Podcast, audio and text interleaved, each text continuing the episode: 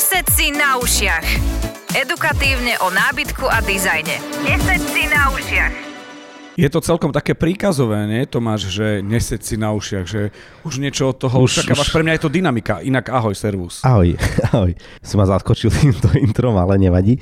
Príkazové, no ja by som bol rád, keby sme si už nesedeli na ušiach a no, niečo, konečne, konečne sme sa niečo nové dozvedeli. Ale nie, že nové, ale že aby sme nešli tak tvrdohlavo vlastne si za tými zaužívanými nejakými zvykmi, ktoré mám. Ty si moderný učiteľ nábytku, to znamená, že neprikazuješ, neskúšaš, len inšpiruješ a hráš sa s informáciami tak, aby som ich ja vedel hravou formou prijať, akceptovať ich a začať rozmýšľať a zariadovať si priestor, aj ty povieš ktorý, mm-hmm. nie po obvode, ale po zónach napríklad.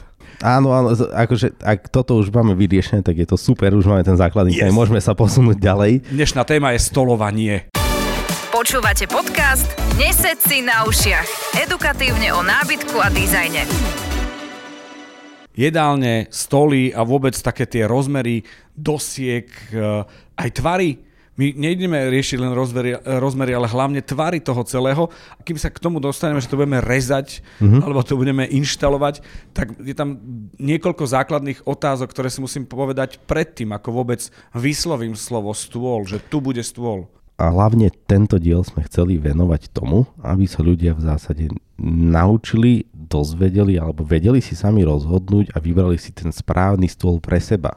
Nech ho už kúpia akýkoľvek a kdekoľvek, ale aby minimálne ten... to viem. tu sa to dá vybrať najlepšie podľa mojich informácií, aby vedeli vlastne, čo si majú vybrať, čo je takéto vhodné pre nich. Čím začať? Aké otázky sú na mieste? Základné pravidlo by malo byť, že malo by si, ak už teda máme vytvorené tie zóny, to znamená, že mám zónu, kde mám kuchyňu, alebo teda zónu ostrova, na ktorom varím, zónu mám obývaciu izbu a mal by som mať zadefinovanú zónu, kde sa pri ňom bude dieťa aj učiť, že to bude splňať aj nejakú inú funkciu, alebo bude striktne slúžiť na stolovanie. Poďme stolovať. Ale, ale ak sa bavíme o stolovaní, tak vyslovene sa bavíme o tom, že koľko ľudí bude u nás stolovať? To je okay. tá základná otázka, ktorú si musíme nejakým spôsobom zodpovedať. Je rozdiel, či som... Trojčlenka? Trojčlenka alebo päťčlenná domácnosť, to znamená, či bývam v malom byte v nejakom dvojizbáku, kde musím teda sme dvaja maximálne, hej, alebo bývam v nejakom päťizbovom dome, kde sme piati a potrebujeme väčší stôl. A nezabúdaj na vyhliadku, lebo možno príde svokra a rodina, sesternica a tak ďalej, že či aj to napríklad dovoluje priestor, ale aj na toto treba myslieť to si musíme teda my u seba rozhodnúť a dohodnúť. To znamená, že pokiaľ mám nejaký maličký dvojizbáčik, asi chceme, nebudem volať úplne celú rodinu, aby prišli 18 členovia rodiny. Nechám proste. Veľmi rada, ja niekde postojíme potom. ale, ale pokiaľ máme si teda reálne sadnúť, tak ten priestor to musí dovolovať, čiže musím s tým rátať, že áno, ak nám príde babka s detkom, tak OK, potrebujem pre nich nejakým spôsobom ich upratať k nejakému stolu. Ak už mám toto, Tomáš, uh, vyriešené, že si viem na toto odpovedať, riešim ďalší problém, že chcel by som pekný, chcel by som trendy, taká, taká, taká veľkosť a nie na všetko sa možno hodí a so všetkým treba rátať. Tak si to poďme zobrať, ja si myslím, že od toho najmenšieho a poďme to prejsť normálne, že to, čo vlastne potrebuje a čo by sa mu najviac hodilo. No dobre, a teraz bude to aj tvárovo, to znamená, že trošku geometria a matematiky, že mám, ja teraz, hej, príklad, kruh, piati ľudia, štvorec, šiesti ľudia a teraz v akom priestore a tak ďalej. Existujú štandardy. Aha. To znamená, že existujú nejaké štandardy, ktoré nejakým spôsobom určujú, že asi aký rozmer toho stola by mal byť vhodný. Tie sa primárne používajú pri konferenčných sálach alebo pri proste banketoch, kde potrebujem určité množstvo ľudí podľa nejakého zasadacieho poriadku usadiť nejakým stolom, takže je rozdiel, či tam sedí 8 alebo 10 ľudí, prípadne 6, alebo aký typ akcie teda to je, podľa toho sa rieši to sedenie. Čiže na to sú nejaké štandardy. Ale čo sa týka domácnosti, častokrát sa stáva, že na nás výrobcovia v zásade nemyslia pre nás na to domáce užívanie, že by sme potrebovali niekedy menší stôl, lebo ten veľký sa nám proste do bytu nezmestí. Teda ako som povedal, poďme začať od toho najmenšieho. Čiže poďme. najprv si musíme uvedomiť, že pokiaľ sme naozaj že dvaja, traja a priestor nám to dovoluje, to znamená, že mám niekde nejakým spôsobom tú zónu vytvorenú, najčastejšie sa dostanem k tomu, ak už zariadujeme tie nehnuteľnosti, tie moderné nehnuteľnosti, väčšinou nám vznikne nejaká zóna, ktorá je nejaký štvorec. Do tohto štvorca viem najideálnejšie osadiť kruhový stôl. Jednak vyzerá opticky a po druhé najlepšia pohyblivosť, teda najlepšie sa mi pohybuje okolo neho. Ak mám takýto nejaký priestor, kde sa mi zmestia vlastne dvaja, traja, tak by som mal v podstate si vybrať nejaký stôl, ktorý je buď nejaký menší obdlžník, alebo, alebo teda nejaký kruh, ktorý je vo veľkosti povedzme 80 cm pre troch ideálne stolovanie. Pre štyroch už asi celkom nie. No pokiaľ chcem mať komfortné stolovanie, tak by to malo byť komfortné stolovanie. Čiže mal by som rátať s tým, že potrebujem o niečo väčší stôl, lebo stále môže prísť niekto, ten jeden človek, ktorého potrebujem usadiť k tomu stolu. Čiže pokiaľ sa mi naozaj hodí do mojej nehnuteľnosti vlastne ten kruhový stôl a sme už povedzme štvorčlenná rodina a bývame v bytoch alebo v menších domoch, potrebovali by sme ale v zásade nejaký stôl kruhový, nájdeme 120 kruhy na trhu dostávame sa teda do toho problému, že tá 120 sa nám do toho bytu nezmestí, potrebujeme nejaký ústupok robiť. Čo s tým, keď je 80 120 najbežnejšia vec? No ideálny stôl pre štvorčlennú rodinu by bol vlastne nejaký kruh, ktorý by bol priemere 100-105 cm ale takýchto je na trhu, že veľmi, a, a sa hovorilo, že ako šafránu. Áno, áno, ale ja mám pocit, že ty máš sklad so šafránom. A, áno, áno, je to naša úloha, to znamená, chceli by sme vyplniť túto medzeru na trhu práve tým, že chceme ponúknuť stôl, ktorý je niekde medzi, to znamená, že zmestí sa aj do domu, aj do bytu, ale pre štvorčlennú rodinu bude úplne ideálny. Kedy prichádza ten moment, že, že ten stôl, viem, že to je presne taký, ako chcem? Idem podľa teda počtu osôb, ktorí pri ňom budú stolovať. Hej.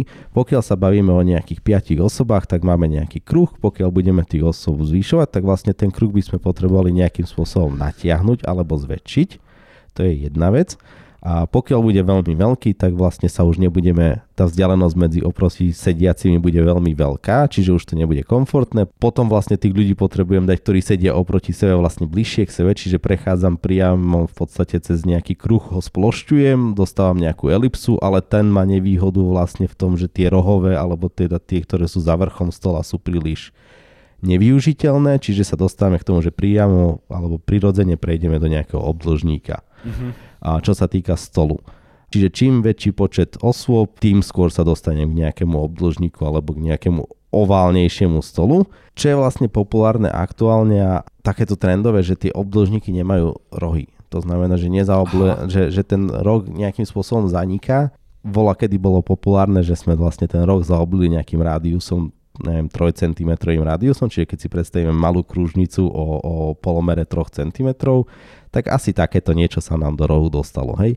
Reálne v dnešnej dobe sú to rádiusy niekde, o, niekde 10, niekde 12 cm, čiže sú to reálne že pekné oblúčiky, tie naozaj sa ten nábytok zaobluje výrazne, čiže je to viditeľné, čiže už aj ten obdĺžnik, ktorý by som mal a je to pomyselný obdĺžnik, tak vlastne už nepôsobí ako obdĺžnik, lebo má veľmi príjemne zaoblené tvary a vzniká z toho taký organický tvar. Ja by som to prirovnal teraz v rámci predstav- mm-hmm. predstavivosti, že existujú také malé schodíky, ktoré majú nástupnú hranu a tá nástupná hrana ako keby sa prelieva ako keby stiekla smerom dolu. Dole. Že takto zaoblené. Samozrejme, že to nie je zväčšený ten taký stolček alebo tie schodíky, áno. ale niečo, niečo podobné. Áno, to sú tie vlastne tie úplne majstrovské diela, ktoré sú vlastne z dreva. Reálne vybrúsené do dokonala. Vlastne nemajú žiadnu ostrú líniu, žiadnu ostrú hranu, čiže všetko je maximálne zaoblené a potlačené. Je, je to decentné moderné? Áno. Tak a o tom sa rozprávame a, a aj preto je Tomáš učiteľ nábytku. Pri tomto sa dostávame tiež asi k nejakej rovnici ako pri kruhových. To znamená, že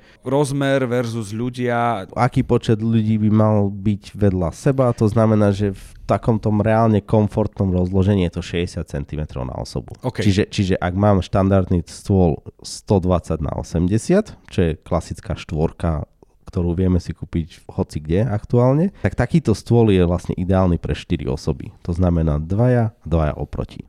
A samozrejme potom už ideme na ten priestor, ktorý nás pustí, plus možno keď chceme ísť ešte ultra tým dizajnovým smerom, tak tie, tie zaoblené, zapustené. A vyzerajú, ako keby stiekali vlastne. Už nie roh stola, Áno. ale je to... Je to vlastne jeden, jeden celok, tvorí to, to kompaktný celok vlastne. Je to, je to veľmi pekné, musím povedať, je to efektné, okrem toho, že je to moderné a nie je to moderné, že dnes, zajtra, myslím uh-huh. tým na roky, uh-huh. ale že to už zostane taký kúsok, ktorý bude, že taký benchmark, taký signature toho priestoru tak ak by som si už kupoval stôl za niekde na úrovni okolo 6-6,5 tisíc eur a, a k tomu si dám stoličky každú 1500 kus, tak vlastne už mám akože, bolo by fajn, keby mi to vydržalo asi zo pár rokov, možno aj do konca života. To už sa volá, že heritage. Áno, áno, áno. To, to už je dedičství. To už je dedičství, jo, áno, áno, áno. Takže keď dám reálne nejakých 15 tisíc za jedalenskú zostavu, to, to už by malo vydržať dosť. Len toto je moment, ktorý riešime, keď sme už v priestore, ktorý si vypýta takýto produkt, takýto stôl? Tá prvá vec, ktorú sme riešili pri tom stole je samotný priestor, to znamená, že aké sú jeho dispozičné možnosti, aký je ten rozmer a koľko ľudí pri ňom bude stolovať. Hej. To by mala byť moja prvá otázka, ktorú si odpovedám. Tá druhá otázka by mala, ktorú si zodpovedávam a ktorú si zodpovedajú hlavne vlastne aj klienti z gastra, je, že čo budem servírovať. V tom gastre sú trošku iné pravidlá. Z jednej strany idem v rámci zariadovania, čo sa týka priestoru, čo mi dovolí priestor. Druhá vec je, že do toho daného priestoru ja potrebujem nadizajnovať alebo teda voliť ten správny počet stolov, stoličiek, ideálne sedenie pre moju danú prevádzku ak sa bavíme o tom, že aký ten koncept mám, je pre mňa úplne to najdôležitejšie a smerodatné. Ak mám koncept rodinnej pizzerie na sídlisku, potrebujem úplne iný typ sedenia, ako keď mám koncept moderného tapas baru v centre mesta. Hej? To znamená, sú to dva rozličné priestory, aj na základe toho, že pre akú príležitosť tvorím, alebo mám teda, je ten môj podnik koncipovaný, tak vlastne na základe toho vyberám tie stoly. Ono takto, teraz aby ste nemali pocit, a Tomáš mi to vysvetľoval ešte predtým, tá pizzeria môže byť aj romantická pizzeria. To znamená, že sme dvaja, medzi nami je e, stlmené svetlo, fľaša dobrého vína a dobrá pizza a nemusím mať e, veľký stôl áno, to, to sme tým chceli povedať, že napríklad talianská pizzeria ako taká.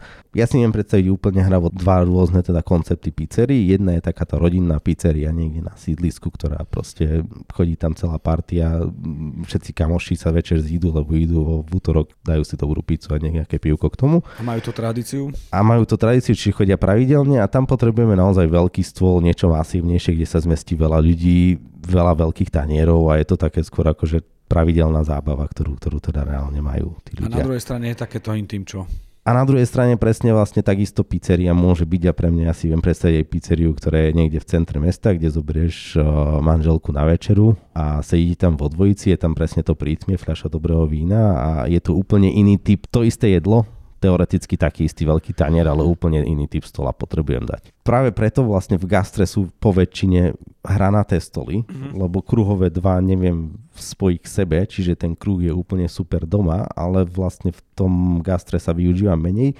Ak sa využíva kruhový stôl v gastre, väčšinou je to nejaký solitér, ktorý je väčší, zmestí sa k nemu viac stôl, je to taký skôr jeden taký unikátnejší stôl a všetky ostatné sú hranaté, ktoré viem kedykoľvek zradiť k sebe, príde mi väčšia partia a mám z toho vlastne univerzálne sedenie pre všetkých. Čo je super je, že vlastne v interiéri si to môžeme dovoliť, ale v exteriéri to nie vždy je tak, No to... dobre, tak uh, ideme riešiť exteriér, lebo to je ani, ani, mňa... ani nie, len, len už keď si na, načrtol túto tému, bolo by fajn a férové za nás spomenúť aj to, že vlastne niekedy môžu nejaké mestské nariadenia napríklad povedať, že musíš mať v rámci terasy len tento rozmer stola, napríklad Bratislava 70 na 70 a nesmieš... Čo sú poverčiví? A... Nemusíš komentovať. Čiže... Netuším, netuším. Okay. Hej, v Prahe nemôžeš mať plastovú stoličku v centre, lebo je to nariadenie proste. Ako, okay, že, okay. Že, uh, sú určité limity, ktoré nás nejakým spôsobom limitujú v tom gastre, ale čo sa týka interiéru a výberu stola, jednoznačne hranaté stoly, ktoré viem k sebe zraziť, menšie, mi dávajú ten pocit variability alebo tú možnosť variability a viem sa viac hrať s tým priestorom. Kdežto keď už raz dám veľký stôl, tak už s tým veľa nenahrám.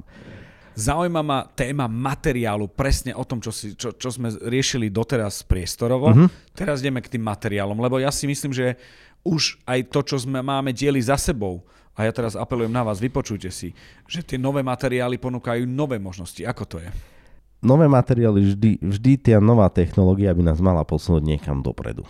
Ak by sme išli v podstate nejakým spôsobom spätne, tak asi najväčším základom a, a primárne všetky stoly boli drevené. Hej, drevo bol asi ten základný materiál, je to taký ten najdlhší a, a bude s nami akože asi do nekonečna. Je, je super, zbožňujeme ho, ale do nejakých základných skupín vlastne tie stoly môžeme rozdeliť podľa toho, že ako majú stolovú dosku. To znamená to, kde si teda reálne pokladám ten tanier, na čo si položím ruky a na čom teda reálne uh, jem, hej, ak sa bavím o stolovaní taký ten úplný základ, ktorý by som povedal je a, a mnohí z nás ho využívajú aj v tom gastre, nazvime to, že economy level je v podstate klasický laminát, ktorý je nábytkový laminát, naformátujú sa veľké tabule, ohranuje sa to, je to stolová doska, vybavená, vybavená. vec. Ček, hej, splňuje svoj účel, je to v podstate niečo, čo je skôr akože účelové, nejaký jemný dizajn tam je. Ak chcem, môžem to mať. Je to veľmi odolný stôl, to znamená, že je jednoduchý, materiálovo odolný, jednoduchý na údržbu, Nevýhoda je, že tá ABS hrana sa mi časom skôr či neskôr odlúpne, lebo proste nič netrvá väčšine. Ďalší level, ktorý môžem tu povýšiť, je vlastne na nejaké reálne prírodzené drevo, teda masívne drevo. Musím akceptovať to s vedomím, teda toho si kupujem drevený, masívny drevený stôl, že je to drevo, je to prírodný materiál. To znamená, pokiaľ doma nebudem mať úplne ideálne prostredie stále rovnaké, ako je v humidore pre cigary, čo asi nebudem mať, lebo vetrám, svieti slnko, príde leto, príde, príde zima, čiže tam sa tie podmienky menia, niekedy prekurujem, niekedy nie, čiže tam sa niekde musím proste akceptovať to, že to drevo môže pracovať. A pri nejakej náhlej zmene sa môže stať, že vlastne sa nejakým spôsobom ohne, praskne. V jasnej si viem predstaviť, že v lete OK, ale musí mi vydržať zimu konkrétne aj v Jasnej máme, máme vlastne Kde? gastroklienta v jednom z tých veľkých rezortov a v zimnej záhrade sú stoly, ktoré sú akože naozaj veľké, masívne dubové stoly. Stalo sa nám to, prišiel COVID, sa nekúrilo, čiže samozrejme úplne logické škrtalo sa, kde, sa, kde to nemalo význam a zbytočne budeme kúriť rogy izbu, keď tam nikto nie je. Je to isté v reštike. Ale teda reálne zimná záhrada, na ktorú cez deň pečie slnko, sa relatívne rýchlo, rýchlo nahreje, ale keď ju v noci nevykúrujem, tak ona sa relatívne rýchlo ochladí a to drevo dostáva šoky tepelné. Čo sa stane je, že nejakým spôsobom sa buď skrúti alebo praskne. To znamená, pokiaľ dojde k poklesu vlhkosti, má tendenciu sa stiahovať a preto praskne. Pokiaľ dojde k nejakému zvýšeniu vlhkosti, a v nevykurovaných miestnostiach je väčšinou zvýšená vlhkosť, takže vlastne to drevo do seba nasaje, ale keďže je fixne prichytené o nejakú podnož alebo o nejaké svoje nohy, väčšinou teda o tie podnože, tam nastáva ten problém, že ten kov má inú tepelnú rozťažnosť ako to drevo, vlhké drevo a tým pádom vlastne on sa potrebuje pohnúť a keďže na niektorom bode je fixne chytené, tak sa ohne smerom hore, dole, to je jedno, záleží od toho, ako bolo uložené. Ako ste to vyriešili? No riešili sme to tak, že vyvinuli sme vlastne novú, nový typ stolových dosiek. Ktoré, tada! Vyriešilo sa to tak a, a vlastne úplne tá najväčšia požiadavka vlastne bola nainštalovať takéto stolové dosky v extrémne dlhých rozmeroch vlastne v Bratislavskej Eurovej, v kantíne hore, ktorá je pod strechou, čo je vlastne doslova skleník a sú tam naozaj dlhé stoly, ktoré sú trojmetrové masívne dosky. Vyriešili sme to tak, že sme teda našli výrobu, ktorá dokáže dovnútra zafrezovať a zapustiť kovové výstuhy, ktoré sú vlastne také účkové jokloviny, veľmi hrubé, ktoré neohneš, normálne, že tank by potom mohol prejsť. Zároveň sme vyvinuli vlastne nové typy frezovania zo spodu, aby sa to drevo netrhalo, čiže vlastne všetky takéto vychytávky sú skryté. Dá sa vybrať masívny drevený stôl, ktorý nebude pracovať a naozaj, že môže sa stať, že čo sa stane, ale teda tá doska vydrží. Druhá strana je teda otázka ceny. Plnený stôl je, je vyplnený zo spodu. Yes. Ináč ten, pod, pri ktorom sedíme, keby si si ho šahol, tak vlastne má tu niekde také ko- výstuhy vlastne no, no, no, no. úplne na kraji. Poďme si poklopkať. Skús. Chýba mi tam niekde možno sklo kameň.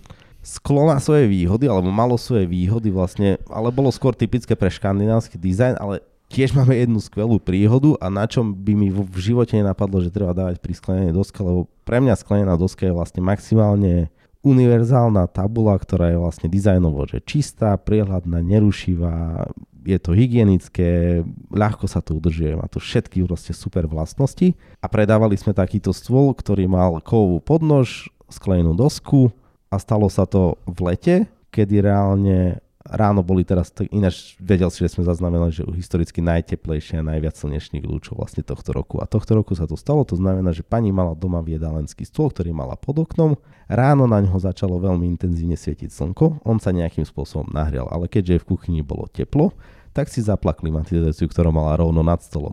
A dala to veľmi prudko chladiť, tak tým, že vlastne to sklo sa nestihlo, respektíve sa schladilo rýchlejšie ako ten kov pod tým, tak vlastne došlo k tomu, že sklená doska je praskla. Ty si učiteľ nábytku a fyziky teraz, počuje, to je super. Fyziky som maturoval, takže je to OK. okay fú, som si vydýchol, že som ťa dostal do, do úzkých, ale je, sú to veci, ktoré by mi nenapadlo, že sa bude vôbec riešiť pri interiéri a pri tom, že, že riešime zariadovania stoly to sú veci, ktoré musím dbať na to takisto, že OK, asi ako to mám doma usporiadané, kde to bude. Čiže ten sklený stôl nemusí byť vždy úplne ideálna voľba. Ak mám teda takéto nejaké Viem, že by som osadil do nejakého obdobného prostredia, asi to radšej nerobím, lebo sa mi to rozsype, dám si tam niečo iné. Ale aj tak frajersky hodiť kľúče od auta alebo od bytu na stôl pri sklenenom je, že asi by som trpol. Máme všetky tie materiály. Sklo sme prešli a, a je zaujímavé, že čo ste riešili, ale je teraz v trende nejakom, alebo je na ústupe, alebo ako to je? Ale ja, oso- ja osobne sklo považujem, že je na ústupe. Akože potrebujem si otepliť tie domovy a sklo bol taký trošičku pre mňa chladný prvok. Aha. Z takých tých prírodných materiálov, vlastne, ktorý sa nám vracia späť, je vlastne kameň. Uh-huh. Ktorý... V akej forme? Ten kameň sa k nám vie vrátiť vlastne v nejakých uh, viacerých verziách, či už je to nejaký umelý technický kameň, ktorý vieme dať napríklad na mm, kuchynskú linku, hej, ako tú pracovnú dosku, ale vie byť aj tradičný, to znamená prírodný kameň, ako napríklad mramorové stoly, opäť to zažíva vlastne nejaký taký akože boom a, v, a veľmi často sa to používa hlavne v komerčných priestoroch. Nevýhoda prírodného kameňa je, že je savý to znamená, že potrebujeme ho impregnovať. Čiže ak mám biely mramor, super sklená doska, ale nech sa mi na ňo nevyleje čiervené víno, ktoré neutriem v danom momente. Okay, okay, čiže... Hej, čiže tie stolové dosky, ako, ak sú prírodné kamene, naozaj ich treba impregnovať nejakým často je to taká dôležitejšia, ale v zásade existuje náhrada. Sú dve verzie. Tá prvá je, volá sa to, že spekaný kameň to je vlastne istá forma gras, uh, grasovej alebo gresovej dlažby. Existuje exteriérová dlažba, ktorá je vlastne vyrobená z pomletého kameňa, ktorý je pod veľkým tlakom lisovaný a následne vypalovaný v peci vo vysokej teplote a následne nejakým pomalým procesom chladený. A v zásade ide o najodolnejší typ dlažby podľa mojich vedomostí, alebo jeden z najodolnejších typov a čo je takéto populárne a moderné, je, že sa z toho začali vyrábať vlastne stolové dosky. Čiže dostanem jeden dokonalý kruh, ktorý vyzerá ako kameň, je to v podstate jedna veľká 120 cm dláždica, hej, napríklad, ktorá je hrubá a má všetky super dokonalé vlastnosti, čiže odoláva mrazu, odoláva nárazom, nedá sa to poškrabať, je to... Proste je to kamenná doska, ktorá a je vydrží stály a nesaví. Áno, čiže toto sú všetky jeho vlastne vlastnosti, ktorý je vlastne naozaj že akože super, len je to umelo vytvorené. Potom existuje ďalšia, asi najpopulárnejšia verzia, ktorá sa dá použiť, ale že už úplne všade. A to sú vlastne kompaktné, kompozitné stolové dosky. To je no, vlastne... o nich hovor, prosím ťa, veľa, lebo e, akože ten e, spekaný e, kameň alebo mramor som pochopil, uh-huh. ale kompozit je pre mňa, že u zubára. Kompozitný znamená v zásade viac zložkový. Hej? Čiže uh, má viac typov rôznych zložiek alebo rôznych materiálov, ktoré sa zmiešavajú dokopy a ten základný vlastne ten typ kompozitnej stolovej dosky sa vlastne využíva aj pri rôznych iných, nie že odvetiach, ale teda má aj iné využitie. Sú to vlastne tenké vrstvy kartonového papiera, ktorý je premiešavaný s nejakou formou epoxidom lepidla a, a plastu. Následne je to lisované pod nejakým obrovským tlakom, tuším 1,1 tony na meter alebo niečo obdobné a vypalované v peci pod veľkou teplotou. Vzniká následne materiál, ktorý je veľmi odolný, antibakteriálny, nepoškriabateľný, relatívne UV stály, relatívne hovorím len preto, lebo nič nie, zatiaľ sa nevynašiel materiál, ktorý bol 100% stály, ale teda oproti v porovnaní s ostatnými je ďaleko prevyšuje. A dá sa tvarovať, dá sa formatovať, proste dá sa s ním hrať, dá sa s ním robiť hoci čo. Využi- Poškodenie takisto je v pohode asi nie? Že tie kľúče tam môžem hodiť? Nepoškriabujem to kľúčami, to znamená, že je to anti-scratch ak by sme tam chceli vlastne vyvrtať nejaký otvor len na skrutky a na uchytenie, tak to robíme naozaj, že s zápustnými frézami, s diamantovým vrtakom a... a príklepom. Uh, nie, nie, je to je špeciálna fréza, ktorá je na zvr- z vrchu zápust, ale teda uh, reálne nám diamantová freska odíde asi po 200 doskách, to znamená, že 500 mm-hmm. fresku môžeme vyhodiť a mm-hmm. vydrží maximálne dve nabrúsenia a, okay. a, a vybavená vec. Čiže ide o extrémne tvrdý materiál. Tento materiál môže byť ako v minus 40 a môže na neho snežiť, tak môže byť proste v plus 50 stupňoch, čiže ten rozsah je naozaj 100 stupňov. Vie dokonale imitovať už v dnešnej dobe aj tie povrchy, to znamená vie sa tvariť ako drevo, vie sa tvariť ako kameň, vie sa tvariť ako nejaká proste jednotvaremná plastová doska. Alebo keď som, ja neviem, v Španielsku, tak ako dlaždice. Dokonca sme vytvorili a v roku 2024 prinášame vlastne kolekciu takýchto stolových dosiek, eh, ktoré budú aj ako biely mramor. To znamená, že je to doslova lesklý biely mramor, imituje to, nespoznáš to, vyzerá to, niektorí kolegovia povedali, že ako dlaždica. Ale áno, vlastne to môžem dať vonku, môžem na to vydať červené víno, nič sa mi nedieje. Toto som sa chcel spýtať, interiér, exteriér, či pri tomto riešime, alebo... Kompozitná doska je vlastne tak univerzálne riešenie. Jeho nevýhoda je, že je tenká. Uh-huh. Hej, to je jedna jeho jediná nevýhoda, to znamená, pokiaľ vyžadujem nejaké riešenie, ktoré by bolo hrubšie, aby masívnejšie to vyzeralo, čiže pri veľkých stoloch asi nebudem dávať takúto, tak potrebujem nejaký hrubší materiál. Hej, tam ten kompozit nie, nemá veľké uplatnenie. To sú väčšinou dosky, ktoré sú v, neviem, v hrúbke 10, 12, už 14 mm je niečo, čo sa nerobí, čo už je nadštandard. Hej, čiže tých 10-12 mm. My používame 12, je to odolnejšie o niečo viac, o čosi drahšie, ale teda nech je to radšej tých 12 a vydrží to ako, ako niečo riskovať. Je to vec, ktorá je trendy?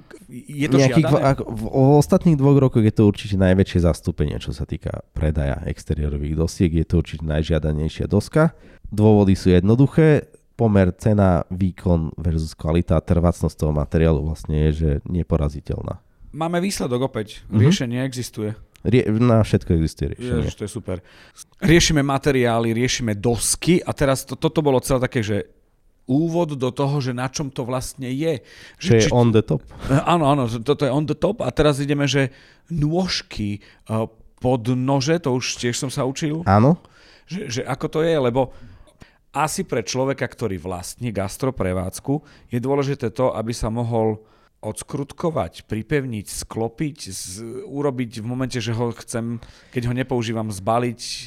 To sú úplne dva pohľady rôzne. To znamená, že ja ako prevádzkovateľ, áno, musím riešiť to, že čo povedal si sklopiť, zbaliť. Čiže pravíme sa povedzme o exteriérovej terase, ktorú mám niekde vonku položenú, čo s tým stolom dovnútra. To znamená, že aký typ podnože, kam ho budem dávať, či bude pevne prichytený. Čiže všetky tieto možnosti, ktoré si povedal, sú jedna vec. A druhá vec, takisto v tom gastre ako užívateľ, ako klient riešim presne to, či sa mi nekýmáca, či tam nemusím tie podpivníky vkladať a podobne.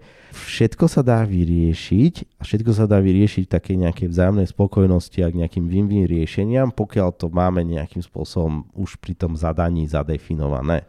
Čiže treba na to myslieť. Čiže treba na to myslieť, to znamená, že pokiaľ mám nejaký limit, to znamená, že limity sú pre mňa, čo sa týka výberu podnože, vlastne a rozmer toho stola je jeden limitujúci je tam nejaká rovnica, ako keď sme hovorili 80 105 120 všetky škodovky? Pri centrálnej nohe je veľmi jednoduché riešenie, to znamená, že ten rozmer, ktorý mám vrchného plátu, alebo teda to, čo mám na vrchu, polovica by mala byť vlastne rozmer tej základne stolovej podnože, pokiaľ sa bavíme pri výške klasické dánske, to znamená 75. Čiže ak mám kruh 80, tak tá základňa na spodku by mala mať aspoň 40 cm. 40.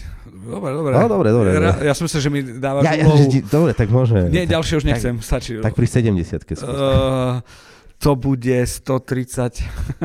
Presne tak. nie, čiže keď máš 70, ideš 35. Áno, taký v zásade veľmi ani nie je, čiže ale, to by bol, ideš, áno, áno, ale... Buď riskujem s 30 alebo áno, som safe skôr, skôr, skôr, skôr, naopak to funguje, to znamená, že keby som chcel z nejakú stovku alebo 120, hej, uh, stovku kruh nemôžem dať na podnož, ktorá má vlastne po uh, iba 40 cm, lebo sa mi preváži, čiže tam potrebujem ísť do nejakej väčšej, čiže taká, ktorá má minimálne 50-55 ako náhle idem nižšie, tak ten, to znamená ku konferenčnému stoliku, tak je to vlastne benevolentnejšie. Ako náhle idem vyššie, to znamená ku barovému stolu, tak sa mi vlastne tento podiel ešte viac z, z, zmenšuje. To mhm. znamená, mm. že už nestačí mi dvojnásobok, už musím mať viac. Jasné, jasné. Aby to bolo stabilné. Tak to bola prvá vec, to znamená, že ten mm-hmm. rozmer. Mm-hmm. Uh, rozmer a druhá vec je samotný tvar alebo veľkosť toho, toho stola. To znamená, že v prípade gastra sme mali malé jednoduché stoly a podobne.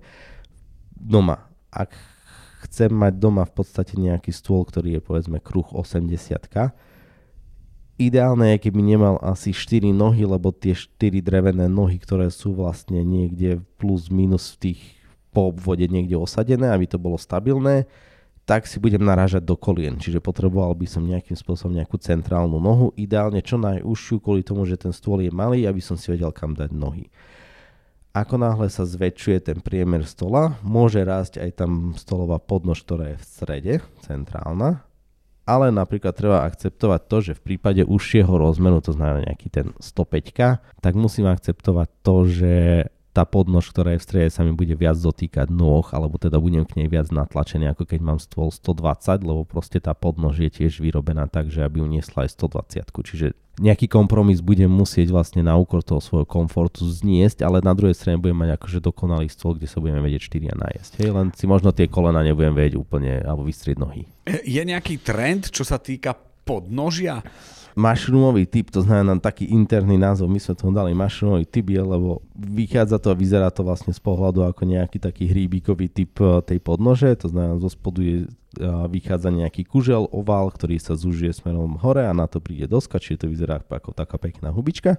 Tieto stoly sú už relatívne akože také domestikované u nás, nazvime to takto. Často sme ich vydávali vlastne v nejakom prevedení, teda veľmi jednoduchá hladká doska a tá podnož centrálne bola skôr taký ako zrezaný kužel, ktorý pozostal buď z latiek alebo bol plný a, a, a tento design vlastne sa pretavil do rôznych, alebo bol vlastne nejakým základom pre ostatné nejaké variácie alebo deviácie tohto, to, tohto dizajnu, ktorého sa nejakým spôsobom čiže prechádzalo sa do rôznych kovových, skôr takých ako drôtených, ako keby prepletané drôty do seba, do rôznych tvarov. Teraz tam nastupujú v zásade nejaké skôr také vlnové alebo oblúkové, mm-hmm. nie úplne dokonale geometrické tvary, čiže skôr sa trošku ide do takej tej organiky, do takých trošku abstraktnejších modelov, že vznikajú také rôzne zaoblenia, ale čo sa týka ako nejakého všeobecného trendu je taký, že tá centrálna podnož tomu vládne, že ustupuje sa od štyroch nôh, ak sú štyri nohy, tak sú väčšinou tak zakomponované do tej stolovej dosky, že vyzerá ako keby priamo z nej vychádzali alebo vytekali. Mm-hmm. Čiže to sme si vraveli v tom prvom príklade. V prípade, že je to teda nejaká centrálna, tak tá je väčšinou z kovu, z dreva, ale, ale tvorí ako dokonalý celok. Hej. Ten stôl je vo svojej podstate celok už. Už to nie je, že mám stolovú dosku a stolovú podnož, je to proste jeden kus. Budúcoročné terasy sa riešia teraz? Teraz ešte sú zásoby a dobré ceny. A tak. A druhá vec je, uh, už si to spomínal aj v dnešnej časti, že prinášate nejaké novinky na, na sezónu 24. To, čo by sme v roku 24 chceli priniesť na trh, naozaj je, je v podstate výplne do tých medzier, ktoré sú na tom trhu. To znamená, že ako rozmerových alebo nejakých dizajnových Chceli by sme priniesť určite aj nové značky alebo nové možnosti, ktoré sú, ktoré nie všetci majú alebo nie všetci poznajú povedzme v rámci našich trhov. Čiže to budú nejaké nové modely vo viacerých kvalitatívnych triedach samozrejme, aby si každý vedel vybrať. Čo sa týka materiálov, ja si myslím, že tie kompaktné dosky, ktoré, ktoré prídu, dostali už úplne nový, nový povrch. To nemá to v zásade asi nikto a čo ja viem, tak v Európe zatiaľ ešte nie. My sme sa dohodli s touto fabrikou, že budeme jedni z tých prvých a taký pilot tak sme tam vlastne dali nejaké povrchy, ktoré imitujú. Ja som to raz videl v Taliansku v jednej také luxusnej značky a chytal som to a že čo to je, prosím, že to je super. Je to síce kompozit, ale má to proste, dotknem sa to a je to naozaj ako keby som držal kameň. A nakoniec sme to vypátrali a teraz vlastne z toho prinášame celú kolekciu. Čiže keď si učiteľ nábytku, teraz pilot nábytku, lebo hovorí, že to je taká pilotná... Pilotná verzia v, pre tú výrobu je to v tom, že teda oni sú výrobca materiálu ako takého, potom sa štandardne ten materiál nakupujú vlastne menšie firmy, ktoré to formatujú, robia z toho stové dosky a predávajú to ako svoje hotové produkty a teda oni. A tento medzistupienok my sme preskočili, vlastne na kontaktoval som sa priamo, priamo. Na, fabri- na fabriku, na výrobcu tohto celého a dohodol som sa s ním, že chcel by som niečo takéto priniesť v rámci Európy a, a potrial sme si rukou a je to OK. Gratulujem. Voláme. Tomáš, ďakujem veľmi pekne. Ďakujem pekne, že si prišiel. A, a ďakujem, že ty si prišiel a, a že si odpovedal. Môžeme sa zhodnúť na jednej veci. Áno. Že asi toto nebude posledná časť. Môžeme sa zhodnúť, že, že máme ambíciu pokračovať naozaj. a celý budúci rok. Dobre, ďakujeme pekne a ďakujeme za za, ja za tú časť roka, kde som súčasťou tohto podcastu a ty asi, tí, ktorých... Ja za tých predchádzajúcich pár rokov. Ďakujem. Pár rokov, takisto. Všetko dobré, buďte zdraví. Mm, ďakujeme, buďte, ahojte. Podcast Nesed si na ušiach vám prináša Dublino, váš partner pre projekty všetkých veľkostí.